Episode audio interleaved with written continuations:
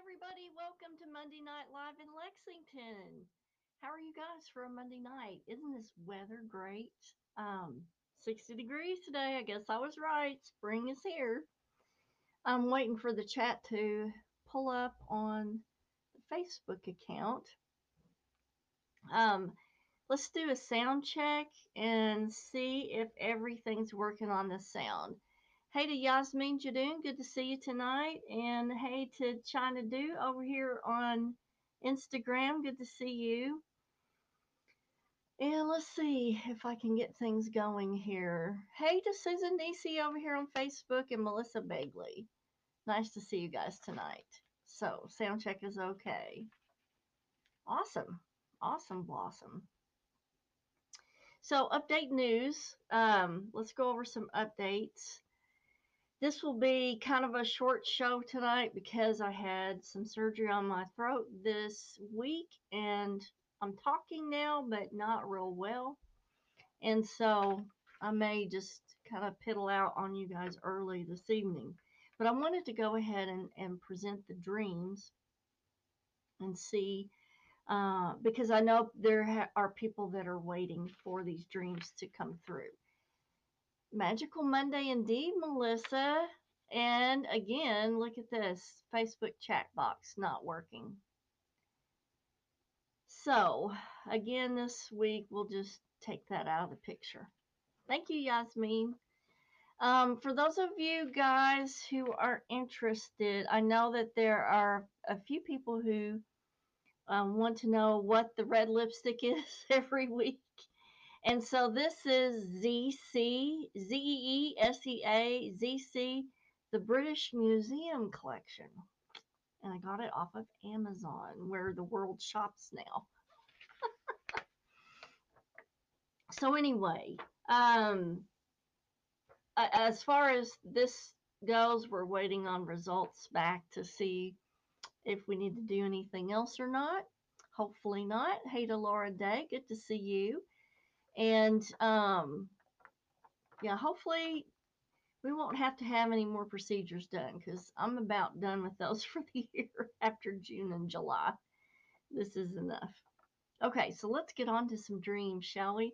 Now, uh, for those of you that want dreams presented for um, March, what I would like for you to do is to either message me your dream on Facebook or you can message it on uh, email at kkaufman309 at gmail.com. And let's see, I don't have a place I can type that. I will put it in the comments on Facebook.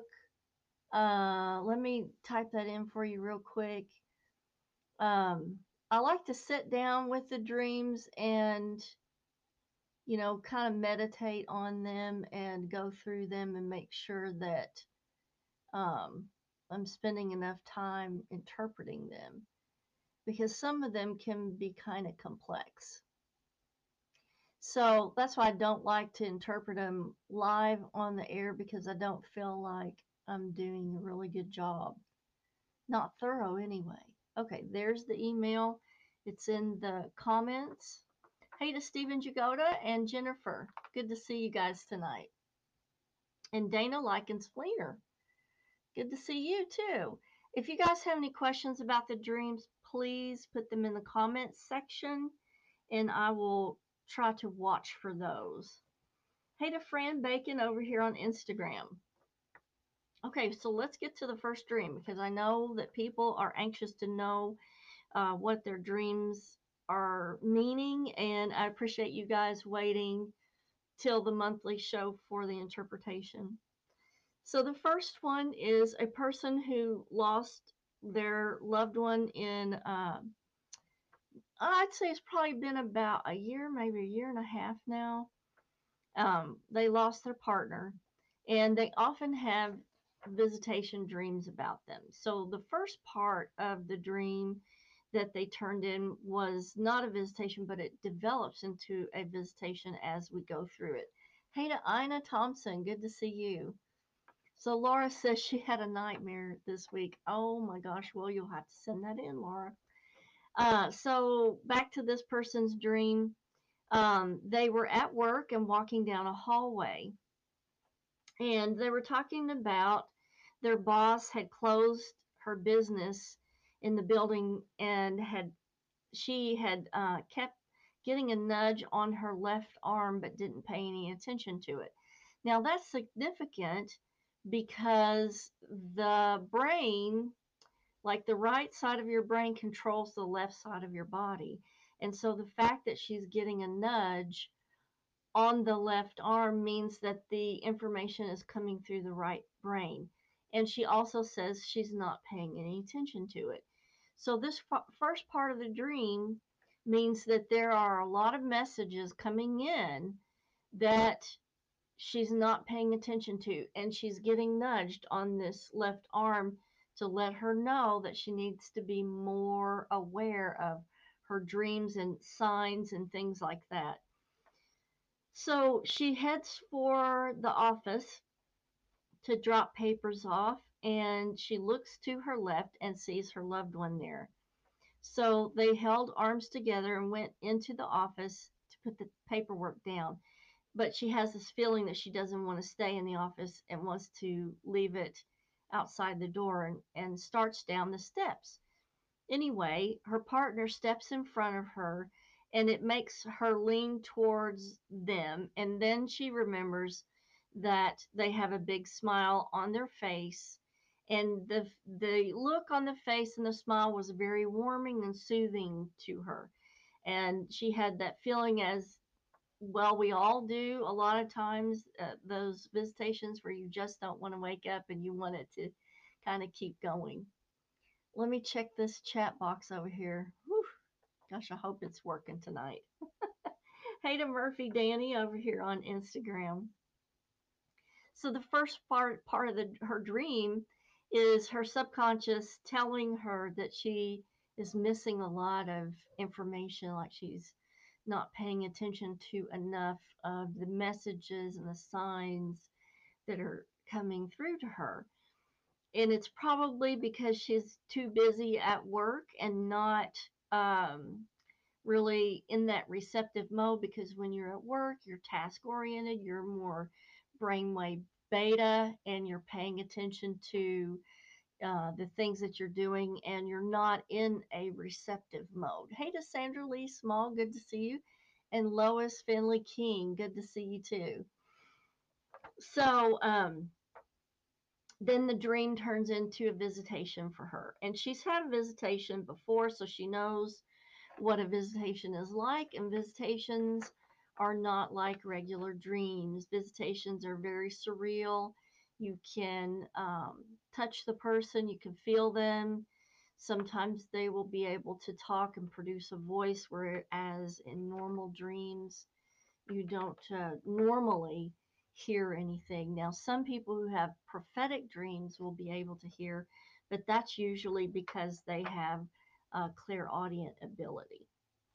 So, now let's go on to the next dream. So, this person writes in they're uh, they're cleaning the bathroom and they get done cleaning the bathroom and suddenly their mother shows up and the mother starts to clean the bathroom again and then the mother is telling this person that they didn't clean it well enough. And the person in the dream is getting really upset and distraught because they are a fanatical cleaner. And they are trying to explain to their mother that you you know you know that I clean really really well and there's no way that I left a mess and so, what that is saying is the subconscious coming through, and it's trying to show the person that they're, even though they are enough and they do do enough for the people that they love or in their job or whatever, that they're still having feelings of never being good enough or never doing enough. And so, the dream is actually trying to get them to deal with the fact that they are enough and they have done enough. Um, but for whatever reason they are still feeling like they haven't done enough or they're not good enough or that the things that they do or produce are not good enough. So Sharon Engine says, I've been having dreams about um, being handcuffed and arrested. So now we need to look. Now, see, this is why I like to sit down with the dreams and analyze them in detail because I need more detail than that. Like, what's the setting? I need to know what is the setting at work? Is it at home? That makes a big difference between what it's referring to. But um, the gist of that is you're being stopped from either doing something or talking about something. Um, you know and again yes you you may be at home but are there contextual details that uh, your subconscious was presenting to you? Like was anybody else there? What were the colors that stood out? So sharon there's i really would love for you to message all of the details in so that we can analyze it properly. Um, because i'm really just glossing over it saying you're being of course, the dream is being handcuffed and arrested, but there's really more to it. And those are in the details of the dream. How many people were there? What were they wearing? Were there any animals there? Were there any flowers or, or colors that stood out? Did anybody say anything? Who was the person that put on the handcuffs? Who was the person that arrested? I mean, there's just so many details that need to be delved into. Um, and they the details can really give a lot of insight into what your subconscious is trying to say or what the visitation is trying to say. For instance, if somebody has a dream about their loved one who's passed on and the loved one doesn't say anything, and let's say they're just sitting across an empty room in an old house that's abandoned. Okay, so what that means, and they've got on a blue dress. So, so just for example, so what that may mean is the abandoned house may represent the old body that they've left and gone, and so that house or that shell of physicality is abandoned. But yet, the presence that they project to their loved one of peace, I'm okay, I look okay, the blue dress, the blue color represents a feeling of peace. So there's a lot more in the details. Hey to Tim Crow. anyway, let's get on to the other people's dreams here. Um, because they've been, I know they've been waiting for several weeks to get the interpretations. Um, okay, so when and now this person writes in and they they write and this is a dream that they've remembered for years and years and years. And and when they were 4 years old they dreamed of a large ugly green monster in the closet. And this monster had fiery red eyes. Now um they jumped into their siblings bed and spent the night there to get away from this thing you remember we talked about, um, hey to Rob Abbott, good to see you. We talked about how you're most vulnerable to a psychic attack or any kind of ethereal attack when you're asleep, especially if you're not protected. And a four year old is certainly not protected. Now, a lot of energy feeders or entities that feed off of energy will produce a image to specifically elicit fear. And so we have to look at the colors of the monster involved. So the colors are green and red. Now, the negative connotations of green are like slime, stagnant, decay, mold. And so those are the negative connotations of green. The negative connotations of red are angry, aggressive, um, hurtful. And these colors presented to a child are for the purpose of eliciting fear. And once the fear is stimulated, the person puts off a lot of energy in that fear moment. And this is what, and I think that they're probably interdimensional or extra dimensional type of energy feeders. And so this is done, the, the visual image is done so that the victim produces the amount of fear that the entity needs to feed off of. And if you're um, interested in learning more about interdimensional type of uh, things that do this, there's a show that was a, a long time ago. I think it's been a couple of years. And it is um, the, I think it's called Paranormal Risks of Hotel Rooms. Now, that was a very, very interesting show because I got similar reports from many people um, of things that were happening of a similar nature in the hotel room. And I, if I can find, go back and find it, I'll leave a link to that show in the comments after uh, we're done, and you guys can watch. That was a really good one. Hey to Christina and Fred. Good to see you guys tonight. So Christina says, not sure if anyone else experienced this, but I had weird dreams when I had COVID. Wow, that's interesting, Christina. I would love for you to message me and let me know uh, what was it about the dreams that felt weird? Was it just a different texture to the dream? Or, you know, was it the context of the dream that was weird? So, yeah, let me know about um, what it was that was weird about the dream. And, you know, I can remember when I was a child, if I had a fever, I could always tell when I had a fever because I would, the dreams that I had, everything seemed really, really big and huge. It's like I was this little thing down in a tin can and everything was super big. So, was it something like that, Christina?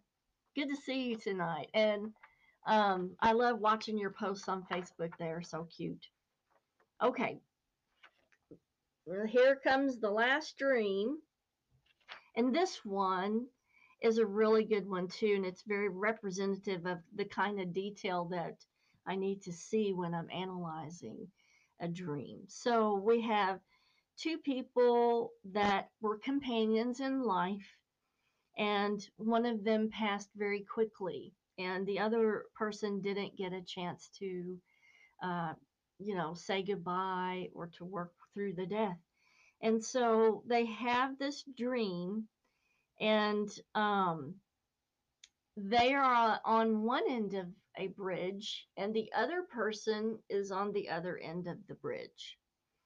Now, every time the person who's having the dream tries to cross the bridge, the legs won't work. Like the legs are moving, but they're not going anywhere. They're not able to progress across the bridge. Now, the bridge is just a plain wooden bridge, nothing, you know, specific about that. Uh, they're able to see their loved one. The loved one is waving in the background.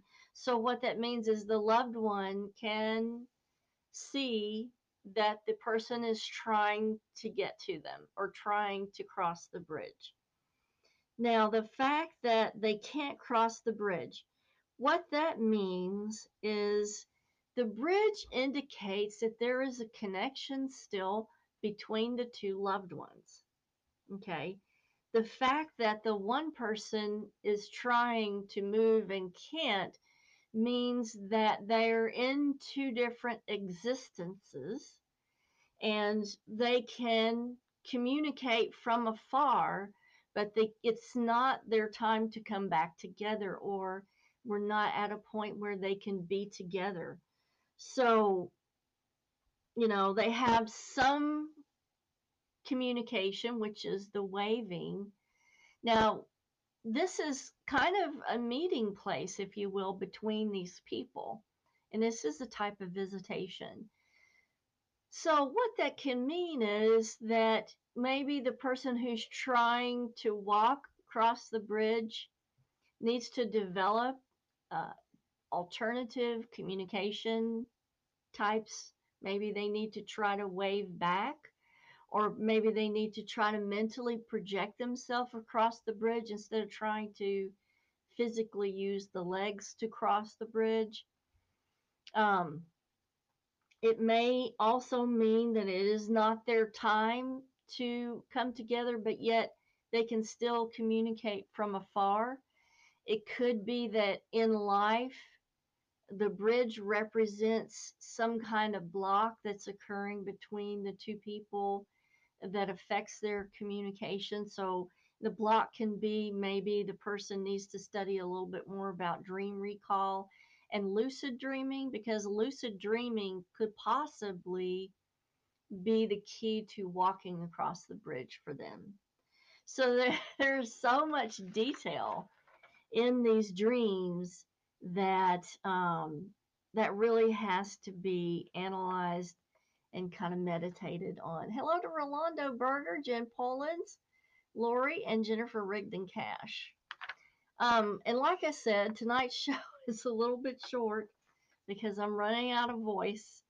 Um, but hopefully that'll be better by next week and this will all be behind us. But anyway, um, I hope you guys enjoy this warm weather we're having, and I hope that this lasts and we don't have any more snow or bad weather.